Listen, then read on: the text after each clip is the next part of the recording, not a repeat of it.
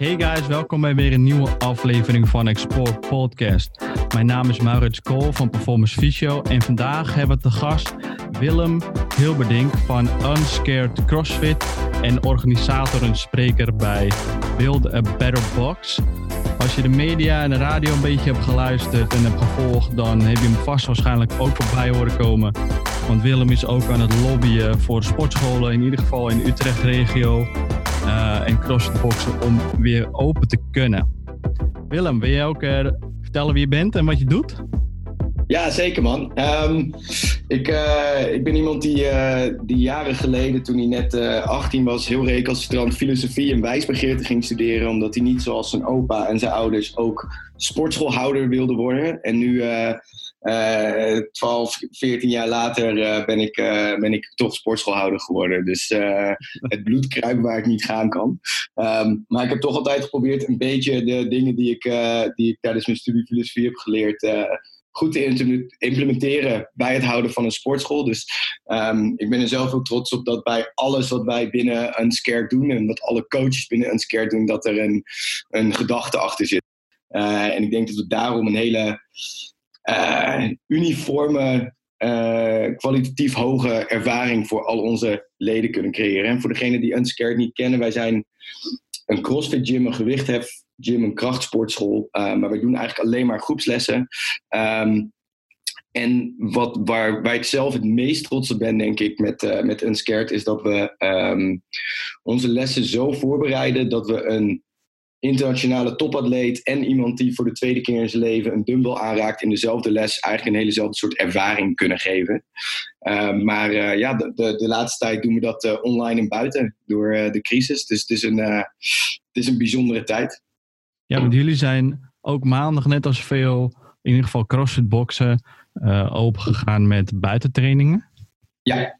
En ja. je vertelde net al iets over de gemeente. Je bent dus keihard aan het lobbyen om in ieder geval de uitzondering te maken voor sportscholen die, zoals jullie, meer dan voldoende ruimte hebben om afstand te, ja, ja, het is een gekke tijd. We mochten natuurlijk, eerst was het heel duidelijk. En uh, weet je, zeker in maart was, was er terecht even een uh, pas op de plaats voor bijna alle sectoren. Um, ging alles even tijdelijk op slot.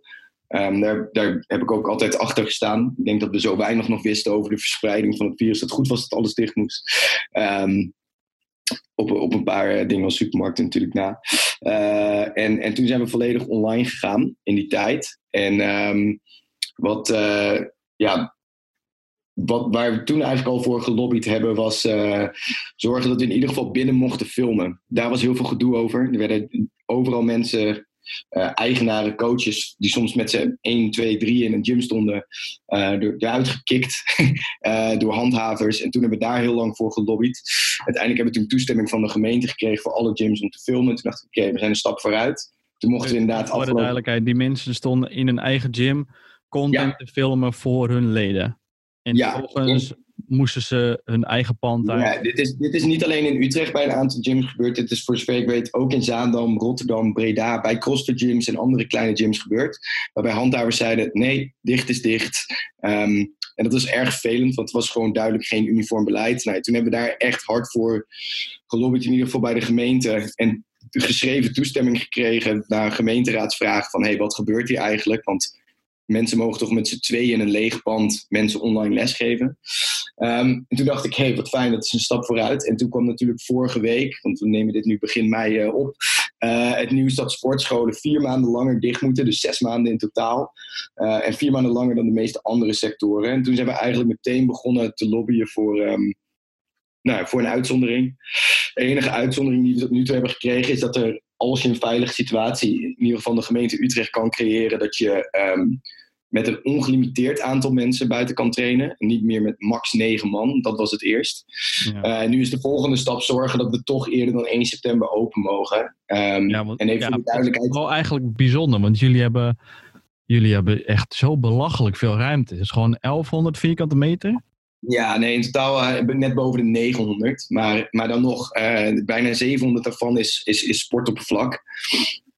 En um, dat, dat voelt gewoon heel scheef. En ja, weet je, even voor de duidelijkheid, dat zeg ik altijd bij. Ik ben namelijk helemaal niet.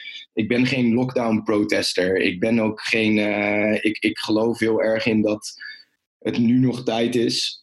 Zolang we geen duidelijke behandeling, weinig kennis en nog geen vaccin en dergelijke hebben. Dat we slim moeten zijn in hoe we alles opengooien.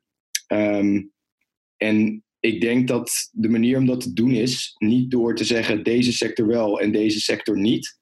Ehm, ik denk niet dat het eh, te doen is door te zeggen: oké, we, we gaan bepaalde plekken wel of niet opengooien omdat ze een bepaalde dienst aanleveren. Ik denk dat je wat moet gebeuren is dat we moeten kijken naar welke bedrijven, welke bedrijfspanden een veilige situatie kunnen creëren. Zowel voor medewerkers als voor klanten, als voor de volksgezondheid in zijn geheel.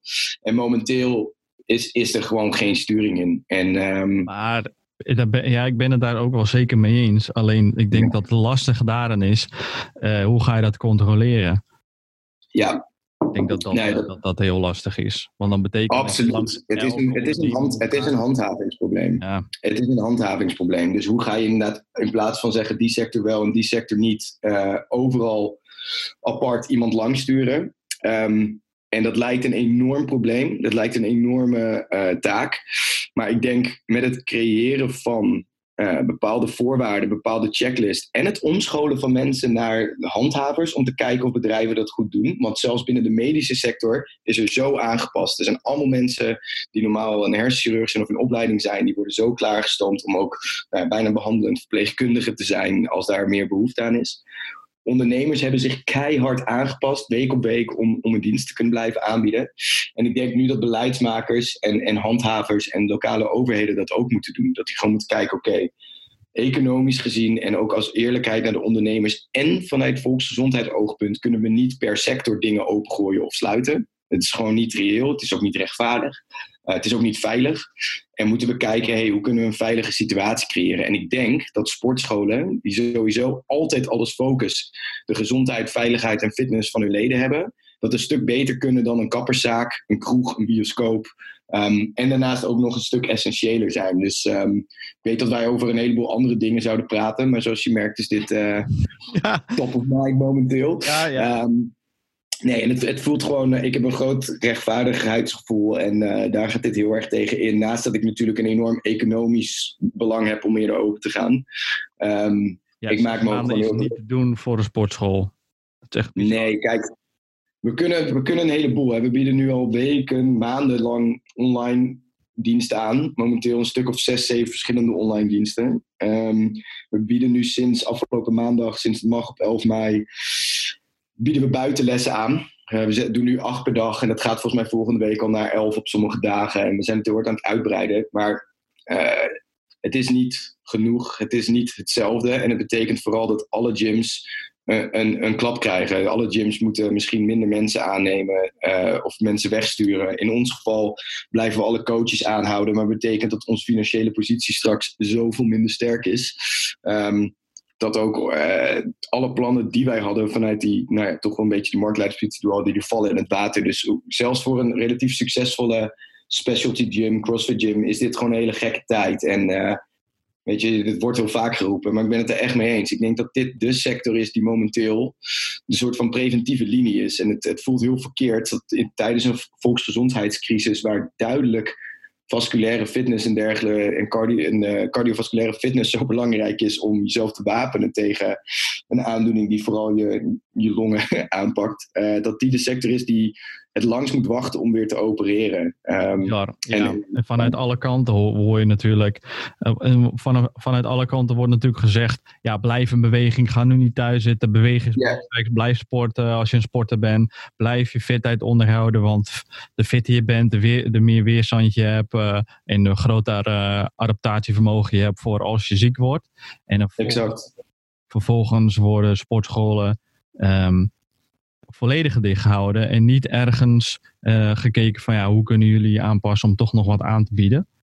Ja, exact. En dat voelt, dat voelt gewoon heel verkeerd. En ik, ik snap dat ik een gekleurde mening heb. Ik ben een, ik ben een sportschoolhouder en ik ben vooral iemand die heel erg gelooft in dat um, de sportsector nog een beetje onvolwassen is. En dat komt niet door de sportsector zelf, maar door de visie erop. We worden ook nu duidelijk gewoon ingeschreven nationaal beleid weggezet als een luxe dienst, als een luxe product. Wat mensen echt wel even zonder kunnen, want je kan ook lekker naar buiten. Uh, we worden geschaard in het rijtje ja, dat, met. Ja, dat is natuurlijk ook wel lastig. Alleen, kijk, uh, de, ja. alleen vanuit mijn, uh, mijn kant beredeneren is: wij hebben, gewoon een, wij hebben gewoon een beroepsgroep. En onze beroepsgroep die heeft gewoon gevochten ten alle tijden voor ons om op een manier toch nog wat te kunnen doen. Er is een duidelijke protocol, dit moet je doen. Dat is goedgekeurd door het RIVM. En wij hebben ja. Om zoals dit op te schalen. En, ja, precies. Um, ik heb ook met Dion, uh, de eigenaar van CrossFit Herengewaard, uh, waar ik... Uh, waar mijn praktijk in ieder geval in Herengewaard zit, um, met hem erover gehad. En ja, er is gewoon geen echte duidelijke beroepsgroep voor jullie. Of nee, nee, nee, kijk, je hebt natuurlijk een, je hebt een aantal, je hebt een brancheorganisatie die echt overkoepelend voor sportscholen is, die de afgelopen maanden voor ons gelobbyd hebben als sportscholen in het algemeen, uh, NL actief. En die hebben dat met de beste intenties gedaan maar blijkbaar met het slechtst mogelijke resultaat. Want we zijn als allerlaatste aan de beurt, aller, allerlaatste. Dan heb je nog wat kleinere brancheorganisaties, zoals de Vereniging Exclusieve Sportscholen, bijvoorbeeld de Vechtsportschool Autoriteit. En uh, die zijn nu ook aan het lobbyen en zijn ook bezig. Wij hebben wel als CrossFit Affiliates gezegd: oké, okay, hey, wij hebben al een systeem wat heel veel gyms niet hebben. De meeste CrossFit gyms hebben alleen al op afspraak, op registratie, een cap qua aantal mensen binnen, een cap van een uur waarop mensen binnen zijn hebben vaak zelfs al werkstations. Dus wij hebben gezegd, hey, als CrossFit gyms hebben wij best een unieke situatie. We zijn ook kleine manageable. Het zijn maar een stuk of 250 in Nederland. Laten we zelf ook gaan lobbyen. Daar zijn we nu mee bezig. Um, vooral uh, CrossFit uh, Headquarters Europe is daar, is daar heel veel mee bezig. Uh, en daar hebben wij gelukkig bij kunnen helpen. Um, ik denk alleen dat er een heel groot verschil is tussen een, een, een, een Globo Gym, om het even een klein beetje denigrerend te zeggen, en een een CrossFit gym van 1000 vierkante meter die lesgeeft aan max 12 tot misschien 20 man. Um, en, en, daarom voelt dit ook zo verkeerd. Uh, ik, ik heb sowieso uh, met het idee dat je, nou ja, wat ik net al zei, dat je iets individueler moet kijken naar, naar uh, bedrijven. Dat je niet gewoon zomaar kan zeggen: alle kroegen mogen open. Maar dat je zegt: hé, hey, die kunnen bewerkstelligen dat ze afstand kunnen houden, dat ze max zoveel mensen per vierkante meter uh, of max één persoon per zoveel vierkante meter binnen mogen hebben. Um, ik weet dat maatwerkbeleid nu heel lastig is, maar de, de stakes zijn heel hoog. Niet alleen economisch, maar ook qua volksgezondheid. Dus um, zeggen, ja, het is lastig te handhaven. Ja, dat is echt een kutargument. Weet je, in, in de US en in China stampen ze in weken ziekenhuizen uit de grond. Uh, Nederland is een, is een welvarend en ontzettend intelligent land. En we mogen best wat meer van onszelf en van onze nationale overheid verwachten. Want ik heb een bedrijfspand waar ik elke maand gewoon ontzettend veel huur voor betaal. Omdat het duizend vierkante meter midden in Utrecht is. Onze in-house fysio's die zijn open.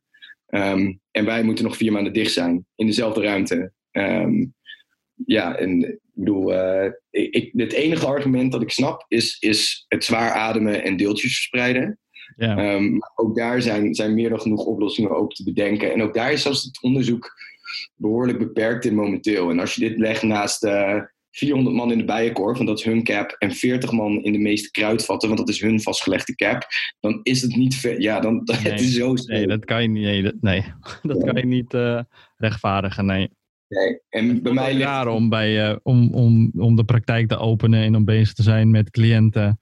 Um, en dan vooral vanaf deze week dan buiten te zien dat, uh, dat de lessen weer hervat zijn, maar dat ze buiten moeten trainen en dat ze in vakjes uit elkaar moeten staan. En volgens uh, sta ik met een mondkapje op, met handschoenen yeah. aan, mijn patiënt in de zaal uh, te begeleiden.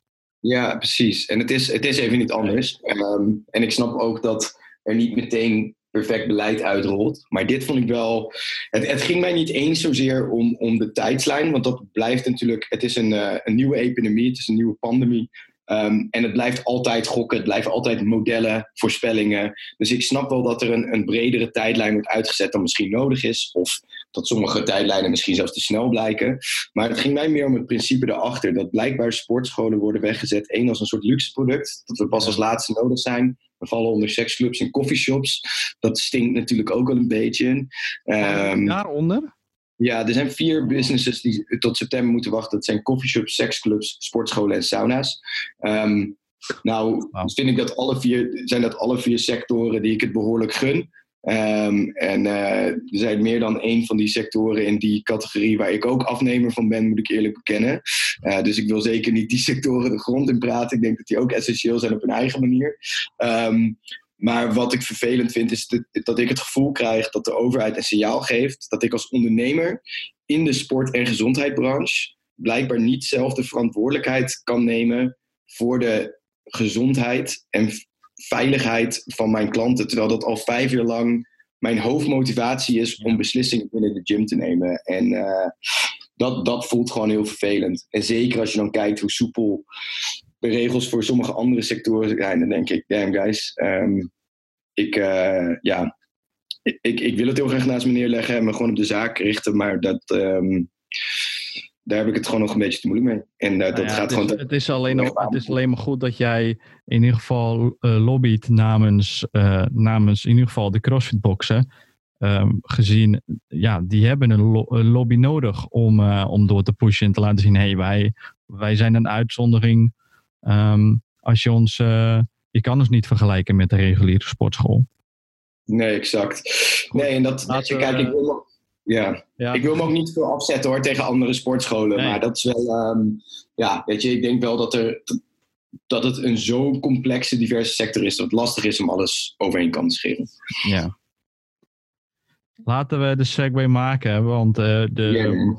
de thema van, uh, van deze podcast is, we hebben, we, we hebben er al, uh, al goed over gehad, is aanpassen in de wereld van vandaag. Adaptation. En, um, en ik denk uh, punt 1 is uh, dat het handig is voor mensen om in deze tijd adaptatie als mindset um, um, aan te nemen. Gezien we zijn eigenlijk gewoontediertjes en zijn gewend aan, uh, aan al onze ritueeltjes en onze ritme. En nu wordt alles overhoop gegooid. En, yeah. um, en ik vind jullie een goed voorbeeld als ondernemer zijnde. hoe je goed kan adapteren naar de markt toe. Um, heb je daar tips voor de luisteraars? Ja, kijk, om eerst even en überhaupt naar het concept van, van adaptatie, van aanpassing te kijken. En zeker in, in, uh, als ondernemer of helemaal als sportschoolhouder. Um, je trainingsprincipes die je, die je elke week, elke dag toepast op je leden, die zijn eigenlijk al heel erg gebaseerd op adaptatie. Ik heb ooit mijn bachelorscriptie geschreven over Darwin, dus ik vind adaptatie vanuit biologisch oogpunt ook heel interessant. En je moet je aanpassen als organisme, maar ook als ondernemer, wanneer de omgevingsfactoren veranderen om te overleven. En dat is wat, wat de evolutiebiologie is. Um, maar dat is ook wat ondernemen is. Het is kijken naar wat gebeurt er om mij heen, hoe verandert de situatie om mij heen. Normaal gesproken qua, qua markt, qua concurrenten, qua demografie die je wil bedienen. Hoe verandert die en hoe pas ik me daarop aan? Ik denk nog nooit sinds de meeste sportschoolhouders leven is er zo'n directe, enorme verandering van omgevingsfactoren geweest. Lockdown, de nieuwe regels, uh, de mindset van mensen, um, et cetera. Dat, dat adaptatie nu niet iets is wat optioneel is. Je kan niet zeggen, oh, ik ga me denk ik aanpassen aan die nieuwe omstandigheid. Daar heb je momenteel geen keuze in.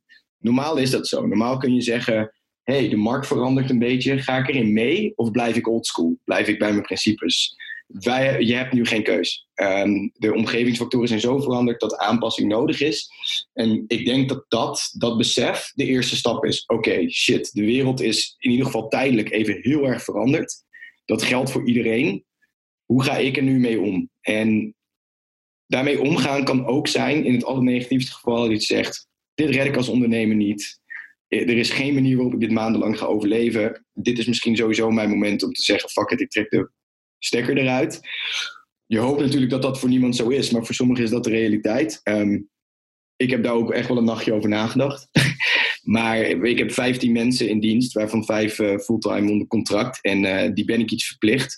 Daarnaast hebben wij ruim 500 leden die uh, meerdere malen per week allemaal langskomen. Die ben ik ook iets verplicht. Dus wij hebben meteen gezegd: oké, wat kunnen we doen om A, onze dienst zo goed mogelijk te kunnen blijven aanbieden? B, te zorgen dat wij allemaal een baan hebben en dat de gym straks nog bestaat. En C, ook hoe kunnen we uh, eigenlijk ons merk en de waarde van ons merk nog meer naar voren brengen? Hoe kunnen we eigenlijk sterker uit de crisis komen? Terwijl we ook duidelijk aan heel Nederland, of misschien alleen heel Utrecht, kunnen laten zien dat gyms een ontzettend aanpassingsvermogen hebben en ontzettend essentieel zijn in het leven van mensen. Dus dat waren eigenlijk de drie dingen waarom ik dacht: oké, wij gaan aanpassen. Het is mooi dat je die drie dingen ook uh, zo benoemt. Want aanpassen is natuurlijk niet alleen maar uh, financieel iets wat je eruit haalt. Je kan, um, je, kan je, je dienstpakket, dus, dus de waarde die je biedt en de manier hoe je dat aanbiedt, kan je natuurlijk ook uitbreiden. En het hoeft niet per dat kan financieel uh, iets opleveren, maar um, uh, het kan ervoor zorgen dat jij diversify naar de markt toe. En, um, en bijvoorbeeld een sterkere community uh, creëren en sterkere banden met de mensen om je heen. Is ja, zeker. Hartstikke waardevol. En dat, dat levert niet uh, direct geld op, maar um, het is zeker wel waardevol. Dus, dus ja, ik vind ja. dat je dat ook. En, en, een kleine stap daarin voor ons was bijvoorbeeld dat we zeiden: oké, okay, shit, we mogen nog niks buiten of binnen doen de eerste paar maanden. Um, online wordt echt de key. En natuurlijk wil je in zo'n tijd heel graag geld besparen. En wij hebben gezegd: nee, we houden alle coaches on staff. We betalen alle coaches door. We nemen een extra videograaf aan. Um, we investeren in materiaal. En we gaan echt online gewoon keihard shinen. Uh, doordat we zoveel coaches hebben, hebben we ook gewoon echt, echt, echt heel veel online diensten kunnen aanbieden. Dus we hebben allemaal homework programs geschreven voor CrossFit, voor weightlifting en voor strength training. Uh, we hebben dagelijks volgens mij op een gegeven moment tot acht live classes gehad. Um, elke dag een, eigenlijk twee nieuwsbrieven gereleased. Eentje voor onze leden met vier stuks content. Dus en een workout video waarin het echt lijkt alsof je in een les staat met drie coaches. Um, twee demo's en een, uh, een skilled, een RX demo en een, en een echte coach. Um, en, en elke week community events, elke week nieuwe webinars, gewoon echt content, content, content. En toen ineens dachten we, we gaan een tweede nieuwsbrief maken voor niet-leden. En die gaan we ook elke dag versturen. Daar zit een gratis gedeelte van onze content in. Want nu we helemaal online zijn, waarom richten we ons in godsnaam nog alleen op onze leden? Waarom richten we ons alleen nog op Utrecht? Je kan ineens iedereen bedienen als je online gaat. Ja, um, ja. En de kans dat ineens in september alles weer normaal is, is zo klein. Um, Denk het niet. Dat je, dat je online outdoors uh, andere trainingsopties nodig gaat hebben om hetzelfde volume te draaien als je on-site ineens maar de helft van de mensen in je les kan hebben. Dus die mindset, hey, als we online gaan, hebben we niet alleen een manier om te overleven, maar ook om te groeien, ook om een add-on dienst te hebben, ook om meer mensen te bereiken. Ik denk dat dat een hele belangrijke voor ons was. En ik denk dat heel veel sportschoolhouders op die manier gedacht hebben. Ja, zeker. Je pas je aan en je, je levert nog steeds een bepaalde waarde waar je voor staat. Ja, exact. Wat je net zei is iets waar ik uh, ook al, al tijden over heb nagedacht voor de praktijk. Is om een, um, um, een deel van de agendabezetting op te zetten voor videoconsults. En dat hebben we heel lang niet gedaan. Um, maar nu moesten we al, ja, weet je wel, heel fysiotherapie ging dicht. En wij hebben veel sporters. En die sporters kunnen we heel makkelijk helpen.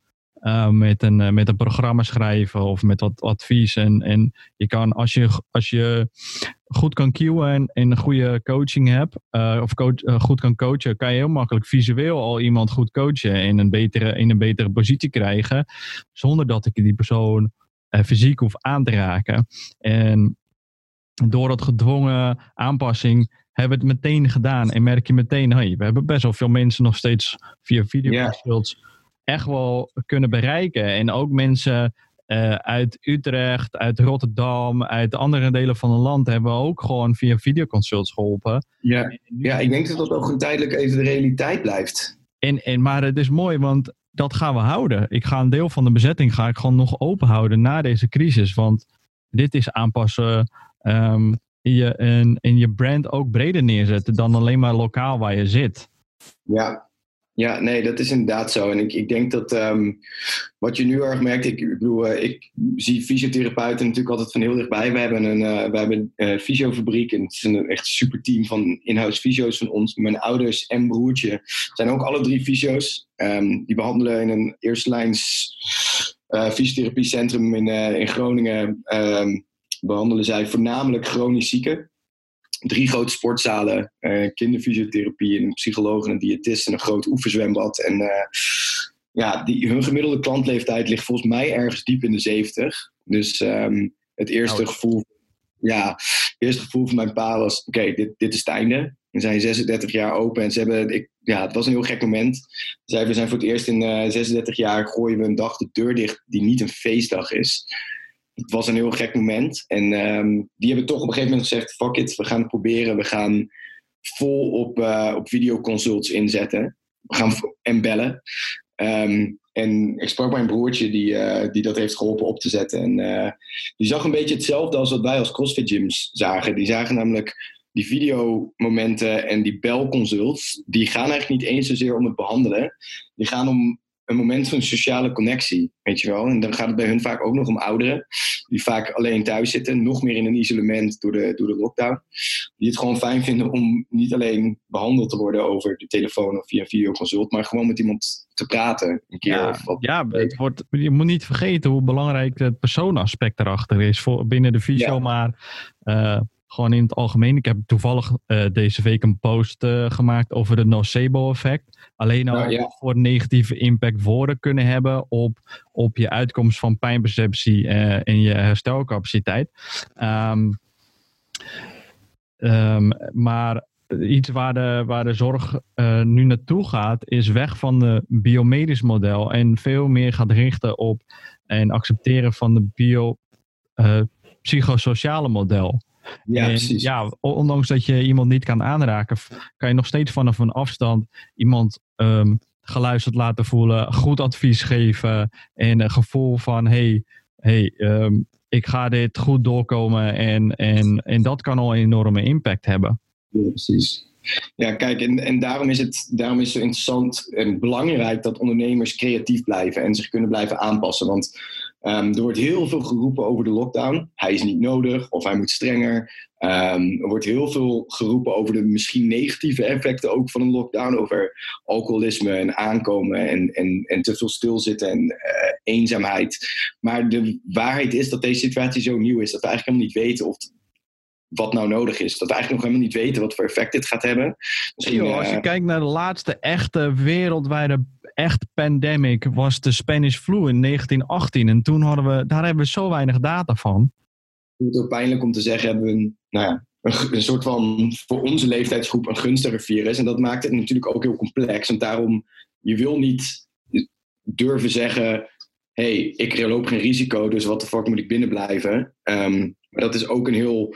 Dat haalt wel het, soms het lelijke in de mens naar boven, weet je wel. Uh, ja.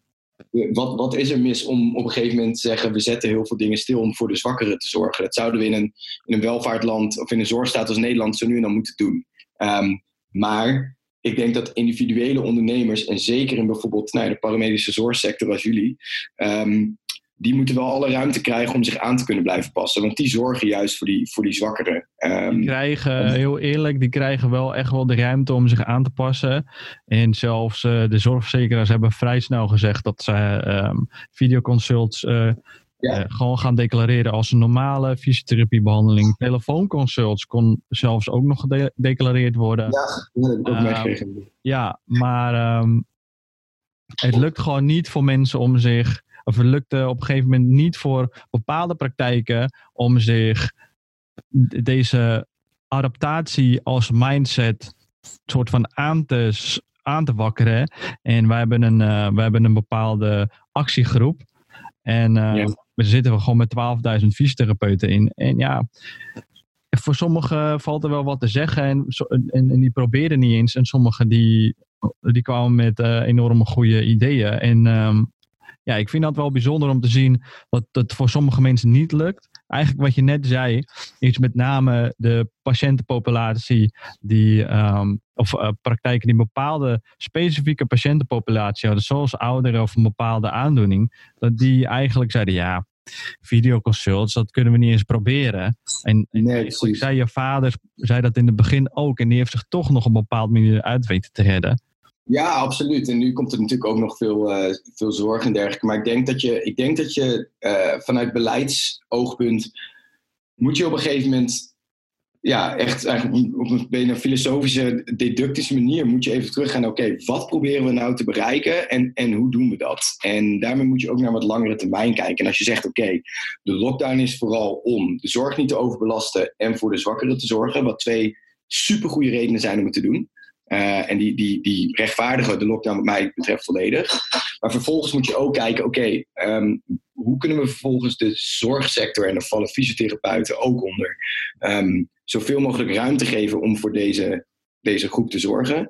En hoe kun je kijken naar sectoren die ervoor zorgen dat op termijn er preventie is om te zorgen dat een, een bevolking of een beroepsgroep of een doelgroep zo gezond mogelijk is. En daar zijn juist modernere sportscholen die veel doen met coaching, die geen slapende leden hebben, uh, die zijn daarin essentieel. En het feit dat er blijkbaar vanuit de overheid en vanuit beleidsmakers nog niet zo naar onze sector wordt gekeken, dat is heel pijnlijk. En ik ben dan heel blij dat, dat gelukkig fysio's snel weer open mochten. Ik denk dat fysiotherapeuten, zeker voor, nou, die voor chronisch ziekenzorg helemaal, uh, echt, echt een, nou, dat zijn absoluut essentiële werkers.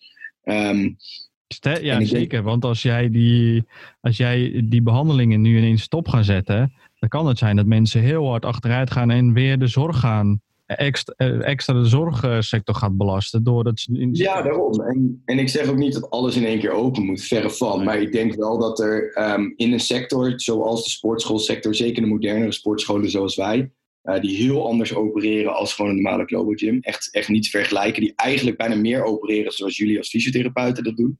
Op afspraak, met constante begeleiding, met kleinere groepen. Mensen komen niet binnen en gaan hun eigen ding doen. Maar jij helpt ze het juiste te doen. Dat doen wij ook. Niemand traint bij ons voor zichzelf. Um, ik denk dat, dat er wat serieuzer naar, naar die sector gekeken mag worden. En um, ik, uh, ik denk daarin dat. Um, dat er nu twee kanten op gaan dat gyms in die allerlaatste groep worden geschoven en in totaal dus zes maanden dicht moeten. Ik denk dat het of een ontzettende klap voor de sportschoolsector kan zijn en dat dat een soort sneeuwbaleffect heeft, waardoor sporten weer, weer een soort van terug bij af is. Of, en dat hoop ik en dat voorspel ik eigenlijk, is dat de sector nu zo hard zich wil laten bewijzen dat oldschool fitness, namelijk gewoon één grote zaal vol met apparaten, geen begeleiding, hier heb je een pasje, ga maar naar binnen. Ik denk dat dat weg gaat vallen. Ik denk dat dat gaat veranderen. En ik denk dat we meer toe gaan naar wat CrossFit affiliates en specialty gyms en group, group class gyms en die beetje die nou ja, wat bijvoorbeeld jij of de fysiofabriek doen, de combi van actief trainen en behandelen. Um, ik denk dat dat de nieuwe sector wordt. En daar ben ik eigenlijk heel excited over. Maar dat gaat niet zomaar gebeuren. Dat gaat alleen gebeuren als wij ons heel erg laten horen. En als wij heel erg laten zien, we doen niet hetzelfde als, en ik vind het heel vervelend om een, een naam te noemen, maar ik zag dat ze in aanmerking kwamen voor een government bailout. Dus faxen. Um, zoals de Basic Fit. Die, die weet ik veel wat hun percentage slapende leden heeft. Als, volgens mij gaat dat richting de 80, maar goed. Um, afhankelijk van wat je parameter voor een slapend lid is. Um, die weinig carrièrekans voor hun, hun, trainers bieden of sociale zekerheid. Die, um, die weinig begeleiding on-site bieden. Die relatief goedkoop zijn daarom, wat weer een voordeel is. ik, denk dat wat, maar ik denk dat wat zij doen uh, langzaam maar zeker oldschool wordt. En dat zij ook gedwongen zullen worden om zich aan te passen. Nou hoop ik natuurlijk niet dat zij een government bail-out krijgt. Dat zou natuurlijk alleen zijn omdat zij een IPO hebben gedaan en beursgenoteerd zijn. Um, want ja, ik denk dat de sector verandert. En het feit dat zij als enorme, enorme speler niet hun hoofd boven water kunnen houden. Maar wij als kleine sportschool wel de adaptatie hebben om online diensten te bieden. Ik denk dat dat heel veel zegt. Um, maar ik denk ook dat het aangeeft hoe de gym scene verandert. Dat de grote speler, die eigenlijk alleen toegang naar een sportschool verkoopt, in plaats van begeleiding resultaat en care. Uh, ik denk dat die, dat die op het punt van omvallen staan. Dat zegt alles wat je hoeft te weten. Ja. Dat een kleine gym... We kunnen onmogelijk nu nog waarde bieden. Ja, de markt moet in dat opzicht of alle markten worden in dat opzicht wel gedwongen om zich aan te passen. En wat ik zo bijzonder vind eigenlijk, is uh, hoe snel een markt zich kan aanpassen. En eigenlijk dat het al veel eerder had gekund. Bijvoorbeeld de fysiotherapie ja. had veel, veel, veel vele malen eerder kunnen aanpassen op online diensten. Maar dat werd enorm tegengehouden, onder andere natuurlijk ook door de zorgverzekeraars. Want ja, hoe ga je dat declareren? Maar dat werd ook heel, heel, heel erg geremd, bijvoorbeeld door de, de hele beroepsgroep. Ja, ja, ja want waarom, anders, want het is aanpassen? Ja. Dan moeten wij ons ook ineens gaan aanpassen. Nou, dat hoeft niet. Maar nu wordt iedereen gedwongen. En dan zie je eigenlijk dat je nog steeds waarde kan bieden vanaf een, vanaf een afstand. Goed, laten we ja, nee, eigenlijk maken naar uh, adaptatie als sporter. Want, ja. um, want voor veel mensen um, is, is naar de sportschool gaan is de ritueel. Dus, ja. dus, dus dat is, ze zijn over de drempel, ze zijn de sportschool binnen en dan komen ze zeg maar in die mindset, oh we gaan lekker sporten. En nu valt dat helemaal weg en zie je dat sommige sporters die gaan toch gewoon lekker naar buiten. Die gaan lekker hardlopen. Ja. Um, ja, die zie ik nu natuurlijk uh, allemaal op de praktijk. ja, precies. Snel ja. met hardlopen. Uh, ja, wat heb je daarvoor advies om dat, um, nou, daar beter denk, mee om te gaan? Ik, ik, denk dat daar nog heel beperkt naar wordt gekeken. En ik heb er best wel een duidelijke visie op. Namelijk, um, dat momenteel voor sporters, recreatieve sporters, topatleten, mensen die sport moeten doen vanuit gezondheid of revalidatie-oogpunt, et cetera. Ik denk dat de mensen aan beide kanten van het spectrum het hardst geraakt worden. Dus als je kijkt naar de, naar de, kant, uh, de ene kant van het spectrum, dus niet de topatleten, maar juist de mensen die moeten revalideren na een ongeluk, Juist de mensen die echt zo ongezond zijn dat ze echt op doktersadvies moeten sporten. Uh, mensen die echt begeleiding nodig hebben en reddeloos zijn met alleen hardlopen of thuisworkouts. Mensen die zeggen: Ik vind het prima om een paar tientjes meer te betalen en wil ik goed gecoacht worden. Die mensen hebben nu echt een probleem, want die gaan niet zomaar hardlopen. Die gaan niet zomaar thuisworkouts doen als ze de begeleiding nodig hebben, als ze echt heel erg ongezond zijn. Die worden nu het hardst getroffen, terwijl dat de groep is die het hardst nodig heeft.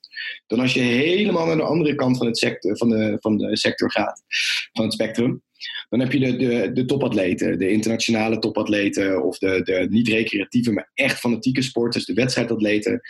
Die sector wordt ook echt super hard geraakt. Want je ziet daar dat er nu een oneerlijkheid is naar atleten die niet de resources of de toegang hebben naar um, een home gym. Niet de resources of toegang hebben naar een gesloten sportschool. Um, een gesloten trainingscentrum. Dus je ziet nu dat er atleten zijn die normaal bij elkaar in de categorie, in de gewichtsklasse, in, de, in de, uh, dezelfde divisie enorm tegen elkaar opgewassen zijn. Die nu maandenlang zo'n andere trainingsmogelijkheden hebben, dat dat sport weer een stukje oneerlijker wordt. Of je wel of niet toegang hebt tot het aanschaffen van home gym materiaal of de ruimte in je woning hebt als je in lockdown bent. er zijn mensen die een tuin hebben die hem vol hebben staan met een squat rack en whatever. En supergoed kunnen blijven gewicht heffen. En je hebt mensen die op drie hoog achter wonen. Um, en geen gymmateriaal hebben, die misschien in een land zitten met een zwaardere lockdown, die nu niet kunnen trainen voor de Olympics, voor een nationaal kampioenschap, voor whatever. Dus um, zowel de mensen die sport het hardst nodig hebben vanuit gezondheids- en begeleidingsoogpunt, misschien vanuit mentaal oogpunt, aan de ene kant van het spectrum en de absolute topatleten voor wie sport hun inkomen of manier van leven is, die worden hard getroffen. De mensen die recreatief sporten en over het algemeen wel weten wat ze moeten doen, die komen deze tijd redelijk door. Voor hun zal motivatie meer een probleem zijn dan kennis. En ook voor hun is het vervelend. De gemiddelde Nederlander is 2 tot 3 kilo aangekomen. Dat lijkt niks. Maar als je de getallen kent van hoe lastig het is voor mensen om af te vallen en te blijven afvallen, is dat echt, echt, echt schokkend. En het feit dat we nog vier maanden langer door moeten, maakt dat nog een stukje schrijnender. Maar ik denk nog steeds dat de mensen die aan de beide kanten van het spectrum zitten, het hardst getroffen worden. Ja, ik kan daar. Uh, ja, aan de ene kant kan ik me er goed in vinden. Aan de andere kant denk ik, als we het toch over adaptatie hebben als sporter. Uh, laten we kijken naar bijvoorbeeld de topsporter.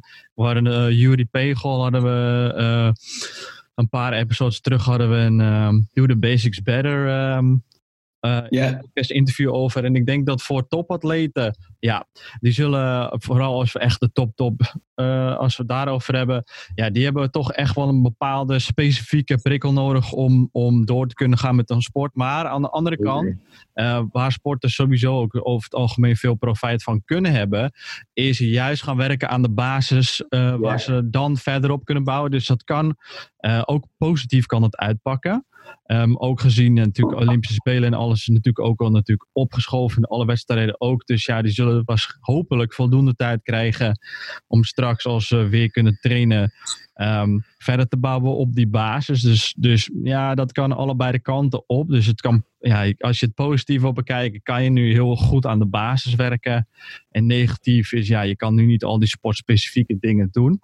Um, en aan de andere kant, over die sector waar je het over had, die helemaal onderaan staan, die nu juist moeten gaan bewegen eh, en, en juist nu thuis blijven zitten. Ja, wat zal je daar eigenlijk als tip voor geven?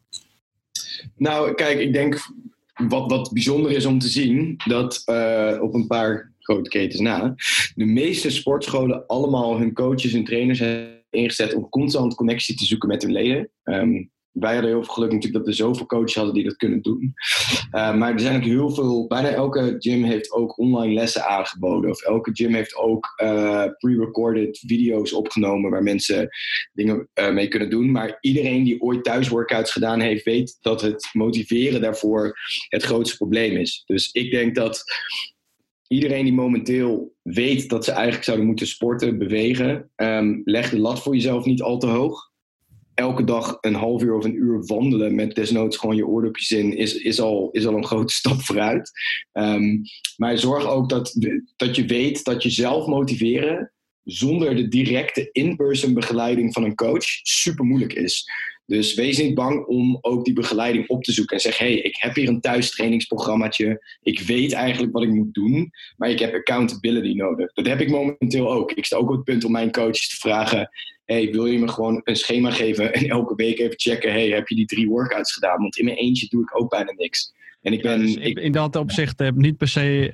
Um, kijk, ik snap dat niet iedereen een coach kan benaderen of kan bekostigen om een Mhm. stok achter de deur te zijn. Maar ik denk dat binnen je community of, uh, of nou ja, stel dat je niet bij een sportschool bent en geen community hebt, kan je nog steeds uh, binnen je eigen sociale omgeving iemand vinden die juist je stok achter de deur is. Al, Ja. nog een paar podcasts geleden, volgens mij is dat episode 5, hadden we het juist over hoe kan motivatie je drijven tot, uh, um, tot het maken van gezonde leefstijl. En daar hadden we het over intrinsieke en extrinsieke motivatie. En dat Ja. kan een enorme. Kijk, als jij niet de intrinsieke motivatie kan vinden om dan gaan te bewegen, vind dan een manier om extrinsieke motivatie te gebruiken. Om het in ieder geval het balletje rollen te krijgen. En dat kan heel makkelijk zijn een vriend of een vriendin. Ehm, die met je gaat wandelen, of een vriend of een vriendin waarvan je weet die is al wat actiever, dat die juist je meesleept om te gaan bewegen. Ehm, ik Ja, denk dat dat wel een, eh, een, een, een belangrijke punt is sowieso. Als je bij een community eh, hoort, is de community altijd goed in, in je pushen om, om, om, om door te blijven gaan. En niet stil. Ja, nee, ik, hoor, ik je net ook in dat prijs noemen. En ik denk dat dat een heel heet hangijzer is binnen de, binnen de sportschoolscene en helemaal binnen de, binnen de crossfit scene ook. Ehm, zeker, we hebben het natuurlijk net even over een grotere sportschoolketen gehad die inderdaad abonnementen volgens mij vanaf een tientje per maand aanbiedt. Ehm, maar je moet, niet gaan, je moet niet denken dat je uh, juist de begeleiding en, en het resultaat voor behalve mensen die al heel intrinsiek gemotiveerd zijn, kan behalen voor, voor, voor dat bedrag. Um, Kijk, wij, wij zijn de duurste, uh, volgens mij, CrossFit Gym van Nederland momenteel. Um, maar wij, onze memberships beginnen ook al vanaf 80 euro per maand. Er wordt heel vaak een argument gegeven dat, dat het vinden van goede begeleiding, of het vinden van een goede sportschool, of het vinden van nou ja, een plek waar je je thuis kan voelen en resultaat kan halen, uh, dat het zonde is dat dat zo duur is. En natuurlijk, er zijn PT-gyms die pakketten van 1000 per maand aanbieden en dergelijke. Maar onze prijsstelling als duurste van, van Nederland, volgens mij, is tussen de 80 en 160 euro per maand. Uh, en dat klinkt als een heel groot bedrag. Maar als je bedenkt dat, je daarmee, dat wij daarmee bijna alle handvaten van voedingsbegeleiding tot inpersoonbegeleiding, tot lessen waarin je altijd in een groep bezig bent, waarin we je direct bellen als je een week niet geweest bent. Um, en, al, en je abonnement opzeggen als je, als je een slapend lid dreigt te worden. Uh, als je al die dingen meeneemt, dan is dat bedrag voor een Nederlander in ieder geval en ons inkomensniveau, zelfs ons bijstandsniveau, is dat een te realiseren bedrag. En we hebben het hier over een prijs die betaalt voor gezondheid. Voor, voor uh, misschien 10, 20 jaar later doodgaan of kwalitatief hoger leven, om het even heel dramatisch te zeggen. En het idee dat we vinden dat een tientje per maand daarvoor een acceptabel bedrag is, maar 80 euro niet, dat is compleet gestoord. Dat is ja, echt helemaal mee eens. Dat, uh, dat, uh, dat hebben, we, hebben we met de fysiotherapie ook. Um, wij werken contractloos sinds 2018. Dus dat betekent dat mensen zelf de behandeling betalen. En um, ja, je merkt gewoon dat mensen veel gemotiveerder zijn om te werken aan de gezondheid. Ze zijn veel zelfstandiger.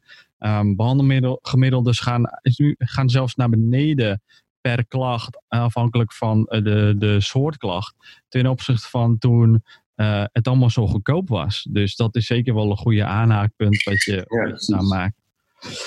Um, alleen, ja, ik denk toch nog dat, uh, dat uh, degene die op medisch advies moet gaan sporten, Dat die niet staan te popelen om duur, voor dure abonnementen. En ik denk als die natuurlijk een externe motivaat of externe factor als motivatie kan gebruiken, ik denk dat dat al een goede kracht is. Kijk, ik denk inderdaad, kijk, als iemand echt, echt om medische redenen moet bewegen, of het nou vanuit revalidatie is, of omdat iemand, en dat is elke, elke, elke maand een groeiende groep, mensen die zo sedentair zijn, zo onfit dat het een bedreiging voor hun gezondheid is. Door het virus is die bedreiging ineens een stuk groter. Die groep, dus mensen die echt moeten revalideren of moeten sporten omdat ze anders door hun eigen gedrag ziek worden. Ehm, ik denk dat, dat die groep natuurlijk valt onder, uh, zou moeten vallen onder zorg en niet onder sport. Ik denk dat die groep um, begeleid zou moeten worden. Ik denk dat zorgverzekeraars of zelfs de nationale overheid daar wat voor zou moeten doen. Als ze bij een, uh, een volksgezondheidscrisis als deze letterlijk de complete de 90 miljard reddingspakketten instellen in een paar maanden tijd.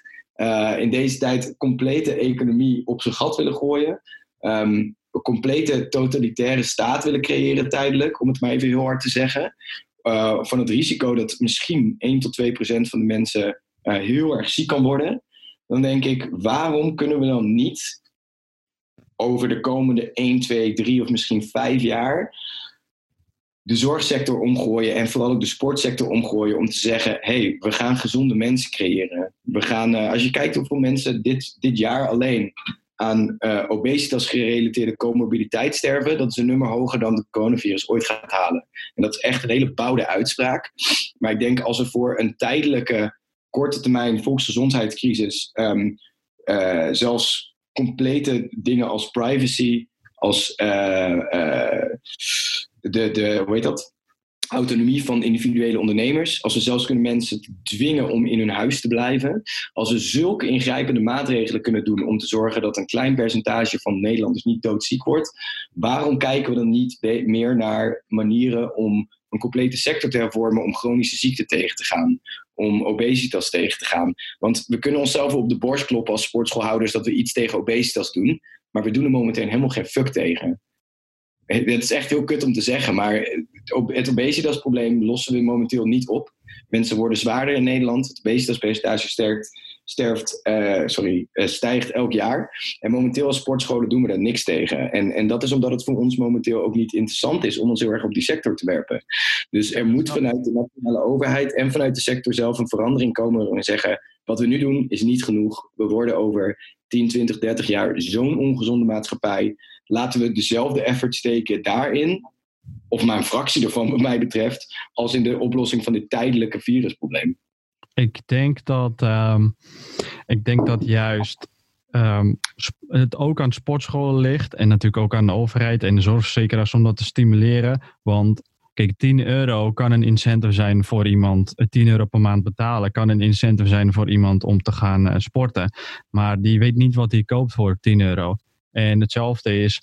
Naar toegang. Uh, iemand, ja, precies. Maar iemand weet ook niet wat hij krijgt uh, voor 80 euro. Als je niet. Um, uh, als je niet bewust wordt gemaakt van hey, dit krijg je allemaal en dit wordt vergoed bij wijze van, dan heb je een veel hogere incentive voor mensen om bij wijze van bij ja. jullie dan te komen, omdat ze krijgen, ze krijgen ja. echt actieve begeleiding. Kijk, en marketing wordt als een heel vies woord gezien hierin. Hè? Weet je, want eigenlijk, maar eigenlijk zeg je dat. Eigenlijk zouden wij als gyms die wel heel veel begeleiding, wel resultaat, geen slapende leden en het beste met mensen voor hebben.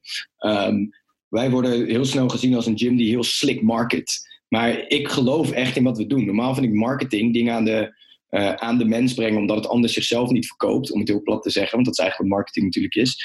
Marketing wordt daarin als een heel vies woord gezien. En ik denk juist als je echt gelooft in wat je doet en je gelooft dat je iets goed doet, en dat, dat geloof ik met ons, met onze uh, dienst, um, dan is marketing niet alleen een, een, een, belangrijk iets om inkomen te draaien, dan is marketing een essentieel iets om de, de verbetering die je in de maatschappij wil zien aan de man te brengen. Het is uh, een manier om, om, om je klant, potentiële klant te bereiken met marketing. Als je dat niet hebt, heb je niet een distributiekanaal om iemand die waarde te verkopen of in ieder geval te communiceren. Maar daarom zeg ik, die, die marketing en die communicatie, die moet niet alleen vanuit de sportschool, of die kunnen beter vanuit de sportscholen komen, maar die moet niet alleen maar vanuit de sportschool komen. Heb je wat ik bedoel? Ja, kijk, het, ik denk waar, waar het knelpunt ligt met het oplossen van grote maatschappelijke gezondheidsproblemen vanuit nou ja, de fysiotherapie of vanuit de sportschool zien, is dat het fucking moeilijk is. Het is niet iets wat je zomaar oplost. Je kan niet geld tegen het obesitasprobleem aangooien en je lost het op. Je kan niet um, op, uh, voorlichting tegen het probleem opgooien en het lost het op. De, de reden waarom we als maatschappij langzaam steeds minder actief en steeds zwaarder en, en ongezonder worden, maar wel langer leven, is omdat we geprogrammeerd zijn om dat comfort op te zoeken van hoogcalorie voedsel, van weinig bewegen. Dat, dat, we gaan niet zomaar tegen onze evolutie in. En het is daarom geen sexy probleem voor een beleidsmaker om het op te lossen, omdat het niet iets is wat je komend jaar een resultaat in kan laten zien. Dit gaat over decades voordat je dat goed oplost. Um, en hetzelfde geldt voor een sportschoolhouder. Het is niet sexy om je op die markt te richten, want je hebt geen resultaat binnen een week of een maand. Het duurt jaren. Um, en het is een, een, iemand die pijn heeft als hij beweegt, of zich bekeken of ongemakkelijk voelt als hij sport of beweegt, zich comfortabel laten voelen, is heel erg hard werk. Dus er zijn zoveel redenen om te zeggen, we richten ons op een ander probleem, of, of als sportschoolhouder, we richten op een andere doelgroep. Um, dat we het niet alleen redden door, door meer van onszelf in de sector te verwachten. Het zal, het zal een samenwerking van sectoren moeten zijn. Het zal vanuit nationaal beleid moeten komen. Dat we zeggen, we kijken naar een veel groter gezondheidsprobleem en er is een manier om dit op te lossen. Maar dat gaat heel veel werk kosten en het gaat heel lang duren. Uh, en dat is natuurlijk, daar win je geen verkiezingen mee. Um, en momenteel als sportschoolhouder draai je daar ook niet per se een hogere omzet of marge mee. Dus er is weinig reden voor zowel beleidsmakers als sportschoolhouders om te zeggen: dit is het gezondheidsprobleem dat we gaan oplossen. Voor mij is het heel simpel. Ik ga niet zo hard werken als ik nu werk, zeker de afgelopen weken, als ik niet 100% geloof in dat wat ik aan het doen ben elke, elke week met mijn medewerkers een groot verschil maakt. En um, dat, dat houdt me, ja, aan de ene kant ben ik daar heel gemotiveerd. Maar het is ook heel frustrerend. Weet je wel? Dat je weet, ja, shit, we zijn er heel hard aan het trekken. Maar we weten eigenlijk helemaal niet of we echt een verschil maken. En, en ik denk vooral met, met het obesitasprobleem. en, en begrijp me niet verkeerd, het is een probleem. Als je kijkt naar de statistieken elk jaar, we, we, we groeien, letterlijk. Um, ik, denk dat dat. dat, dat een, ja, hey, hoor. Uh, ja, nee, maar ik denk echt dat dat. Um, dat de grote, de grote uitdaging, een van de grote uitdagingen van de 21ste eeuw wordt. Ja, helemaal meent, man. Ja, daar mogen we best wat heftiger over spreken. Ja, ja ik denk dat het ook lastig is um, dat mensen worden steeds meer gewend aan dat alles qua sporttechnisch goedkoper en goedkoper moet. Uh, ja, ja, het is eigenlijk al belachelijk dat je voor 7,50 kon je bij de Big Gym hier bij mij in de buurt kon je al een abonnement nemen. Maar ja, wat krijg je daarvoor? Dus het betekent dat een andere sportschool um, verliest leden, omdat die leden voor 7,50 ergens kunnen sporten. Maar ja, wat voor ja, begeleiding krijgen ze daar? Nou, wij zouden denk ik, als wij een big gym om de hoek hadden, en uh, we hadden niet onze eigen gyms, uh, dan denk ik dat wij er fucking blij mee zouden zijn. En wij weten hoe je een power clean uitvoert. We weten hoe je slim volume, intensiteit en frequentie van je training verdeelt. En als wij voor minder dan een tientje access hebben tot iets als Big Gym met al hun materiaal, fucking awesome. Maar wij zijn niet de groep die een sportschool en begeleiding het hardst nodig heeft. En het vervelende is dat juist het, het nog pijnlijker is, is dat je een evenredigheid ziet tussen armoedeniveau, inkomensniveau en ongezonde levensstijl en obesitas. En dat is echt, echt heel pijnlijk om, om toe te moeten geven. Um, en dat maakt het extra pijnlijk dat ik het net over prijs had. Dat mensen prima wat meer moeten betalen voor meer, uh, meer begeleiding. Terwijl eigenlijk de groep die het het hardst nodig heeft, de minste middelen heeft. Um, en, en die zullen zich natuurlijk, logischerwijs als je minder te besteden hebt, ga je liever voor een tientje naar de, naar de Fit for Free of de Basic Fit, dan dat je naar Unscare CrossFit voor 160 euro in de maand gaat. En dat snap ik volledig.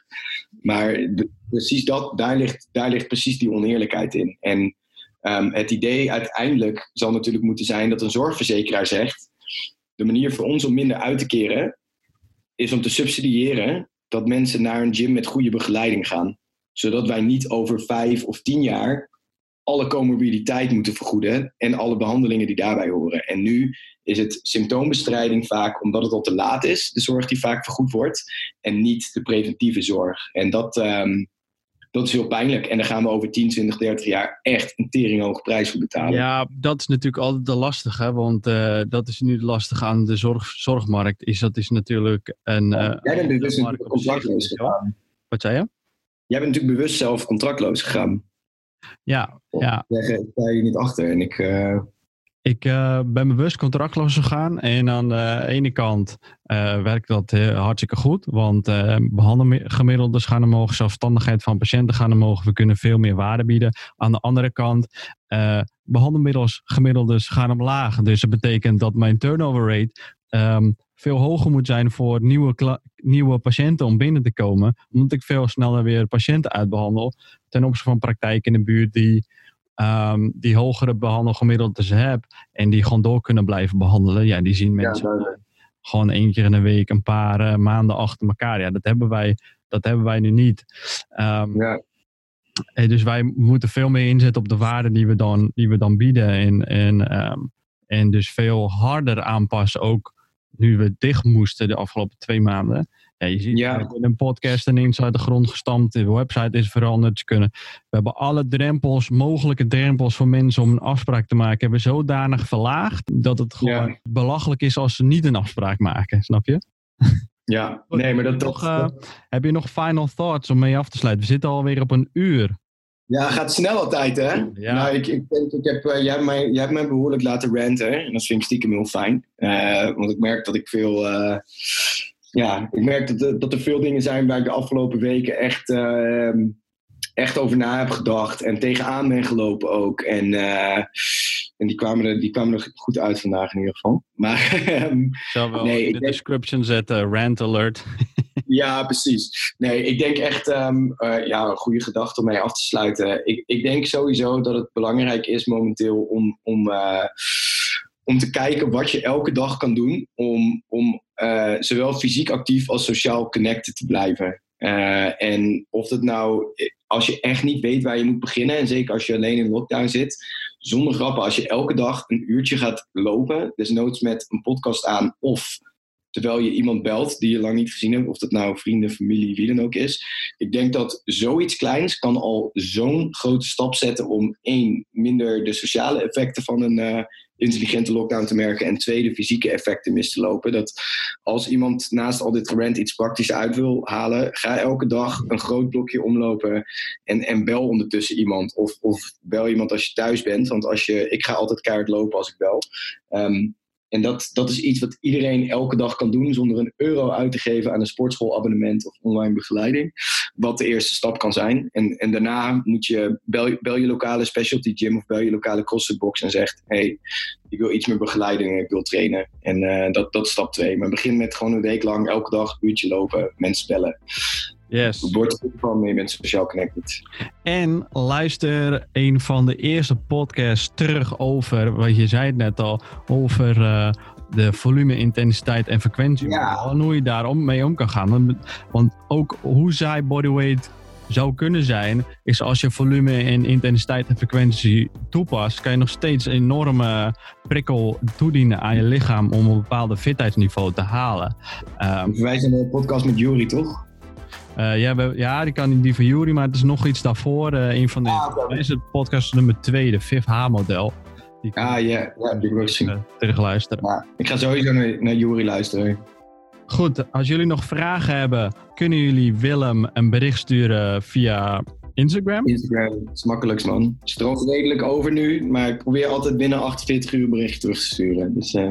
Ja, heel nice. Volg je ons nog niet, kan je ons volgen op Performance En uh, Willem, ik wil je bedanken voor deze interview. En hopelijk kunnen we uh, binnenkort een interview fysiek bij ja, opnemen. Heel gezellig. Awesome, man. Dank je. Hey, thanks, man. Dat was een goed gesprek zo. Goed, goed dat je ook even je rant Ja, je, je wist waar je helemaal komt toen je mij uitnodigde. Ja, ja. Je, die eerste podcast die, uh, die een beetje mislukt was, die duurde bijna twee uur. Oh ja, shit. Ja, dus, dat, daar gaat niemand naar luisteren. Nee, nee. Goed. Dank je voor je tijd. En uh, yes. later man. Yo.